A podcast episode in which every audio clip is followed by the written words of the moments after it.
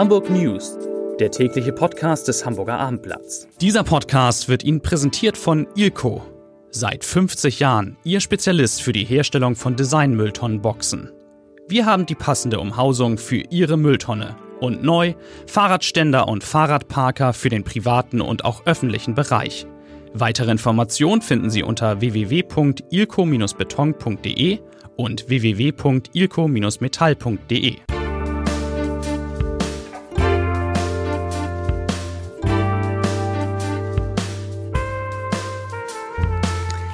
Herzlich willkommen in dieser neuen Podcast-Woche. Mein Name ist Lars Heider und wir sprechen heute über die Auftritte, zunächst ein, später dann mehrere von Placido Domingo in der Elbphilharmonie. Wir sprechen über die Sanierung der Universität Hamburg, das Böllern an Silvester, darf man das eigentlich noch? Und wir sprechen über viel, viel mehr Erzieher in Hamburger Kitas. Zunächst aber, wie immer, wie Sie es, wie ihr es gewohnt seid, drei Nachrichten in aller Kürze. Die Nachricht Nummer eins beginnt mit einer Frage.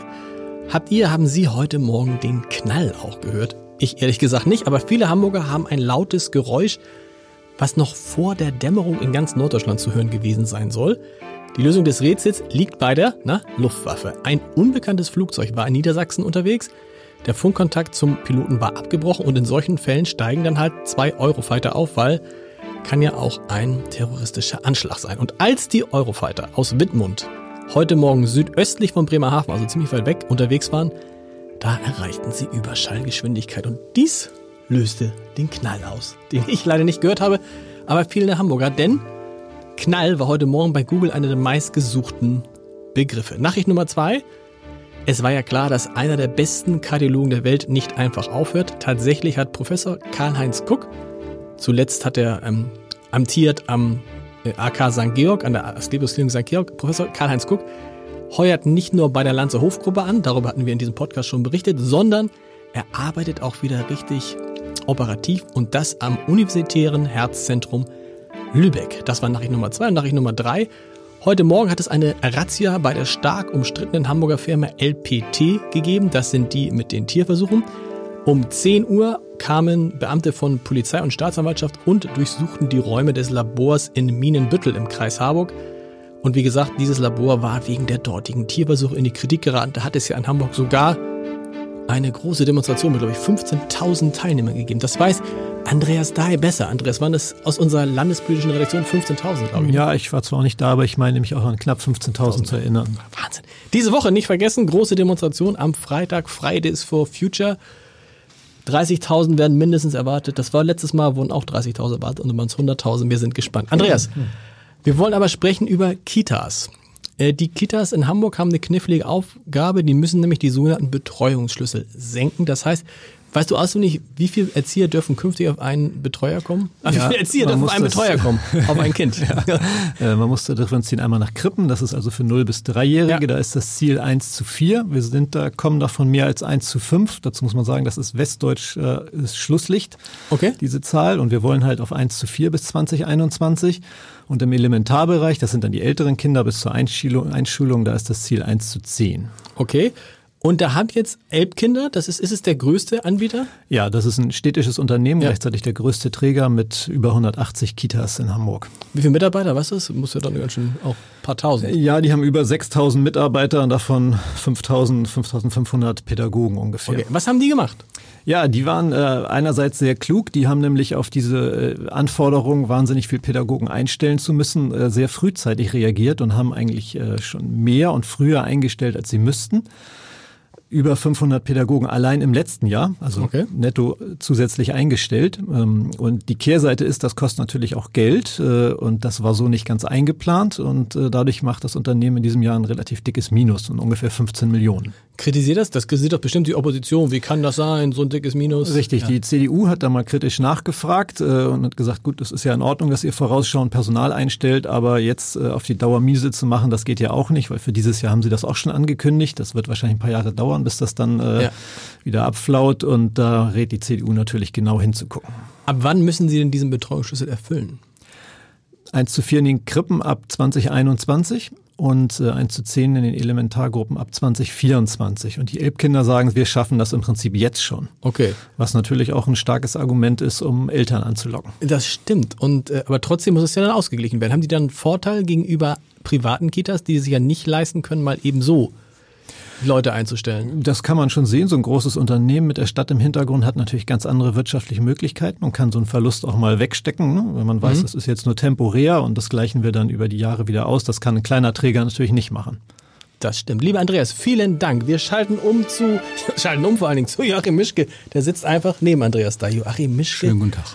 Für den Podcast natürlich eine zweite Lebensaufgabe geworden ist mit seinem wunderbaren Podcast. Erst klassisch. Wann kommt die nächste neue Folge? Nächste Folge? Wann immer Platz ist. Ich habe zwei Ah, im gibt schon- Stehsatz. Es gibt mehrere im Stehsatz. Stehsatz ist ein schönes Wort. Wie nennt man das bei Podcasts? Im Hörsatz. Also Im Hörsatz. In der gibt, Schublade. du machst im, darf ich sagen, dass ich acht vorausproduziert habe von meinem? Egal. Worüber wollen wir sprechen? Über Placido Domingo. genau. Ist in der Stadt am Mittwoch. Erst am Mittwoch hier gibt ein Konzert in der Elbphilharmonie. Das wird so ein bunte Teller-Programm sein mit einem Orchester, Arien, Duette, also keine durchgängige Oper, kein Stück, sondern von diesem und jenem ein bisschen was. Frei verkäuflich oder irgendwie eine Veranstaltung, die jemand äh, komplett ausrichtet? Es ist von einem Veranstalter die Okay. Elbphilharmonie gemietet worden. Das Ding ist ausverkauft. Und man konnte die Karten aber ganz normal Man kaufen. konnte die Karten ganz normal kaufen. Ich glaube, es ging bei 105 los und endete bei schlanken 425. Ist es das höchste, was in der Elbphilharmonie, gab es schon mal welche, die mehr als 425 Euro? Vielleicht so in der Gegend, der Netrebko-Abend wird, denke ich, ähnlich gewesen sein. Nun würden wir, ist Placido Domingo das erste Mal in der Elbphilharmonie, richtig, im großen Ja, Saal? Ja. Auch eine Bewährungsprobe für ihn, was die Akustik angeht? Kommt nicht? drauf an, wo er steht, würde ich meinen. Deshalb, deshalb reden wir natürlich auch darüber, weil ein, ein, ein Weltstar in Hamburg, tatsächlich hat es ja an anderen Orten, gibt es, verbessere mich, Auftrittsverbote für Domingo, weil es da eine Debatte gibt um, zum, rund um das Thema MeToo, richtig? Das kann man so nicht sagen. Okay, also gab, Auftrittsverbot ist falsch? Es gab im, im Sommer gab es eine große Berichterstattung von AP in den USA, wo sich die nach einer langen Recherche ähm, vielen Frauen eine Stimme gegeben haben, die gesagt haben, Domingo hat äh, Dinge gemacht, die nicht in Ordnung Ja. waren, jahrelang und schon seit vor vielen Jahren, seit vielen Jahren. Es gab dann nochmal einen zweiten Schwung von äh, Zeugen oder Anklägern, Anklägerinnen gewissermaßen. Daraufhin hat sich gab es ein Ende für ihn an der Oper in Los Angeles, es gab ein Ende für ihn an der Met. In Sag ich doch, keine Auftrittsverbote, was heißt, was heißt? Auftrittsverbote nicht, aber man hat, die Zusammenarbeit Beendet. Na gut, okay. Andererseits gab es in Salzburg einen Auftritt, wo er sehr gefeiert wurde im Sommer, also auch demonstrativ Ja. von dem Publikum, bevor er gesungen hat. Es war eine konzertante Aufführung. Jedenfalls ist diese Debatte jetzt in vollem Gange. Was war damals? Ist das gerechtfertigt? Wie geht man damit um? Weil das ist ja, es stehen Aussagen gegen Aussagen. Und insofern ist es schwierig, mit diesem Thema jetzt klar Kante zu kriegen. Was ist damals vorgefallen? Fair wäre doch eigentlich nur, solange nie, niemand, jemand nicht verurteilt ist, ihn als Unschuldigen zu Ja, sicher. betrachten, oder Klar. nicht? So ist Klar. auch die Meinung der Elbphilharmonie. In Hamburg gab es diese Debatten nicht. Na, aber hier auftreten soll. Die Elbphilharmonie selbst ist ja Vermieter, die sagen, wir haben damit insofern nichts zu tun. Okay. Ähm, aber es wird jetzt interessant durch diesen Termin am Mittwoch und im März ist er an der Staatsoper und macht drei Abende da im Rahmen der italienischen Opernwochen, singt er bei Simon Boccanegra mit. Okay. Und weil das jetzt so ist und weil diese Debatte so läuft, habe ich mal äh, einen Satz Fragen an den Intendanten der Oper hier in Hamburg, an Jean Stelnor, den Schweizer, und an Laura Berman, eine Amerikanerin, die in Hannover Intendantin ist. Es gibt ja nicht so viele Opernintendantinnen. äh, gefragt, ähm, wie Sie diese ganze Geschichte beurteilen, ob das für Sie systembedingt ist oder alle möglichen Einzelfälle, die sich jetzt häufen, wie man damit umgeht in der Vergangenheit, was passiert ist, wie man damit zukünftig umgeht, ob ähm, Domingo hier wie geplant im März auftreten wird und soll. Frau Berman habe ich gefragt, ob sie ihn engagieren wird. Also es ist ein Und was, was kann man sagen? Im Zweifel für den Angeklagten oder für den Beschuldigten? Erstmal im Zweifel Ja. für den Beschuldigten, aber natürlich ist diese Problematik in der, Syst in der Syst im System dieser Branche schon auch da und Weil bekannt. Männer Weil dominierte Männer- Branche? Weil also mächtige Führungspersonen können durchaus in die Situation gekommen sein und sind es womöglich auch weiterhin noch, ihre Position auszunutzen. Okay. Ob und wie sie das gemacht haben, das nachzuweisen, ist natürlich nicht einfach. Und es ist ein heikles Thema, aber die Fälle sind in letzter Zeit mehr und mehr bekannt geworden. Also ich glaube, das wird auch nicht wieder aufhören, die Debatte darüber zu führen, auch führen zu müssen und zu schauen, wie geht man mit diesen Vorwürfen um, wenn sie auftreten. Und das ist sicherlich auch eine Generationsfrage, dass altgediente Maestri ganz anders auch mit einem Orchester Absolut. umgehen, dass Starsänger anders mit jungen Kolleginnen umgehen, als das okay ist. All das ist ein laufender Prozess, aber ähm, es ist jetzt schwieriger geworden, das unter der Decke zu halten, wie es vielleicht in vergangenen Jahrzehnten der Fall war, wenn man sich gesagt hat, naja gut, das ist halt so. Trotzdem muss man halt aufpassen, wen man beschuldigt und wen nicht. Ich erinnere mal gern an die Debatte über Dominik Strauss-Kahn. Vielleicht können sich die Hörer noch erinnern. Das war der ehemalige französische, der Bewerber um das französische, er hätte Bewerber um den, um den Amt des französischen Präsidenten sein können. Dann gab es den Vorwurf einer Frau, er hätte sie sexuell belästigt im Hotel. Und wenn man, das hat man abgespeichert. Und wenn man heute aber guckt, stellt man fest, dass alle diese Prozesse nie stattgefunden haben. Also, du hast es aber, glaube ich, sehr äh, ausgewogen gestellt. Bist du da am Mittwoch? Ich bin Mittwoch da, ja, wo sollte ich sonst sein? Sehr gut. Insa Gall ist da, die Chefin unserer Lokalredaktion. Wir müssen jetzt schon sprechen, das hat mich gewundert, dass sie das Thema jetzt schon macht, aber ich finde es hochinteressant, zum Thema Böllern. Feuerwerk, weil das ist ja tatsächlich so, wir reden alle über Klimawandel und wahrscheinlich ist es für das Klima jetzt so mittelgut, wenn wir wieder für 100 Millionen Euro in ganz Deutschland und in Hamburg auch richtig viel Feuerwerk in die Luft blasen. Ja, das stimmt. Das ganze Jahr sprechen wir über Nachhaltigkeit und Klimaschutz und einmal im Jahr lassen wir die Sau raus und knallen, als ob es keinen Morgen gäbe.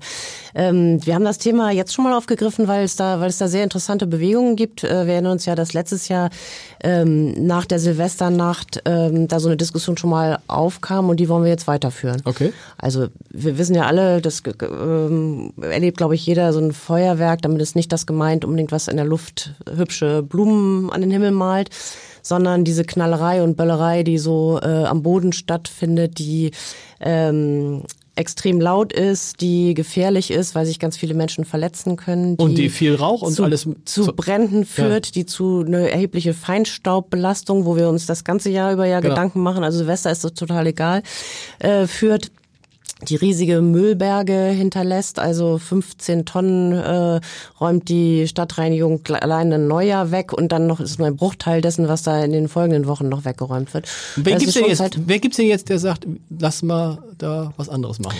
Ja, also die Umweltverbände sind da, äh, gehen da am weitesten. Die sagen, die wünschen sich äh, da doch eine ganz deutliche Einschränkung.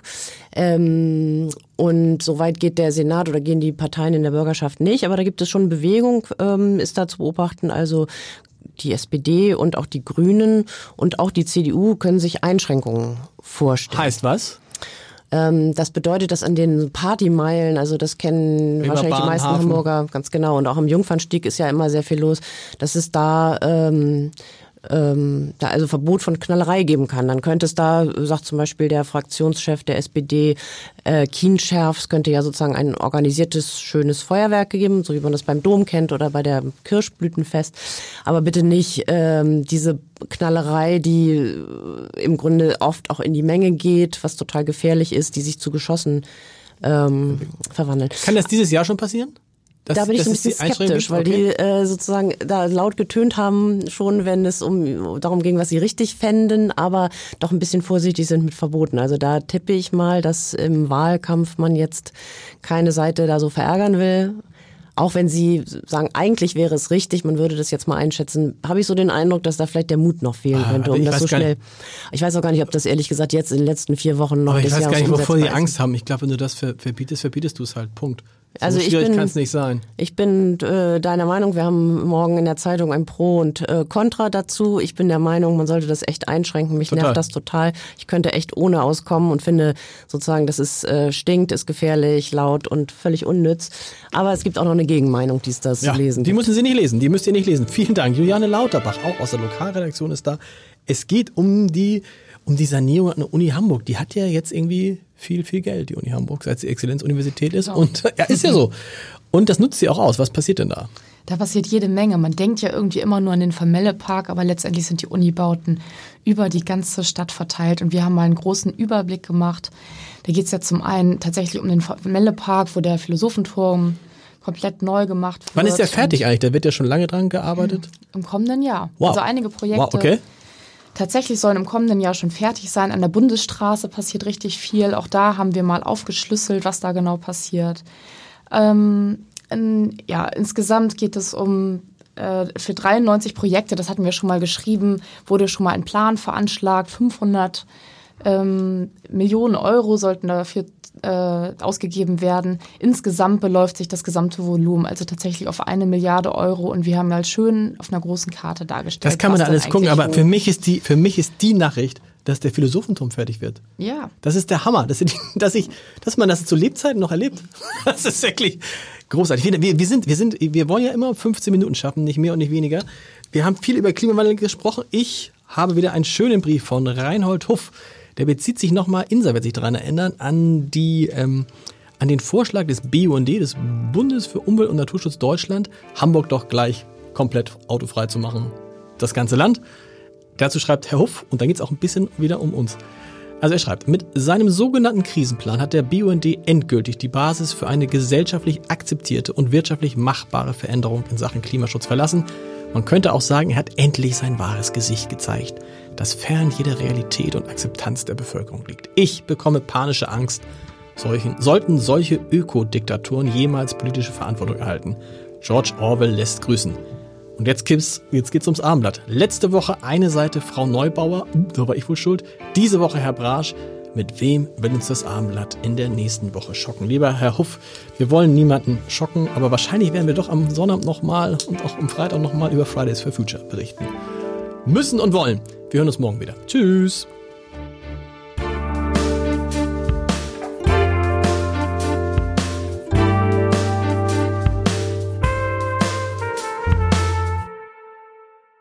Weitere Podcasts vom Hamburger Abendblatt finden Sie auf abendblatt.de slash podcast.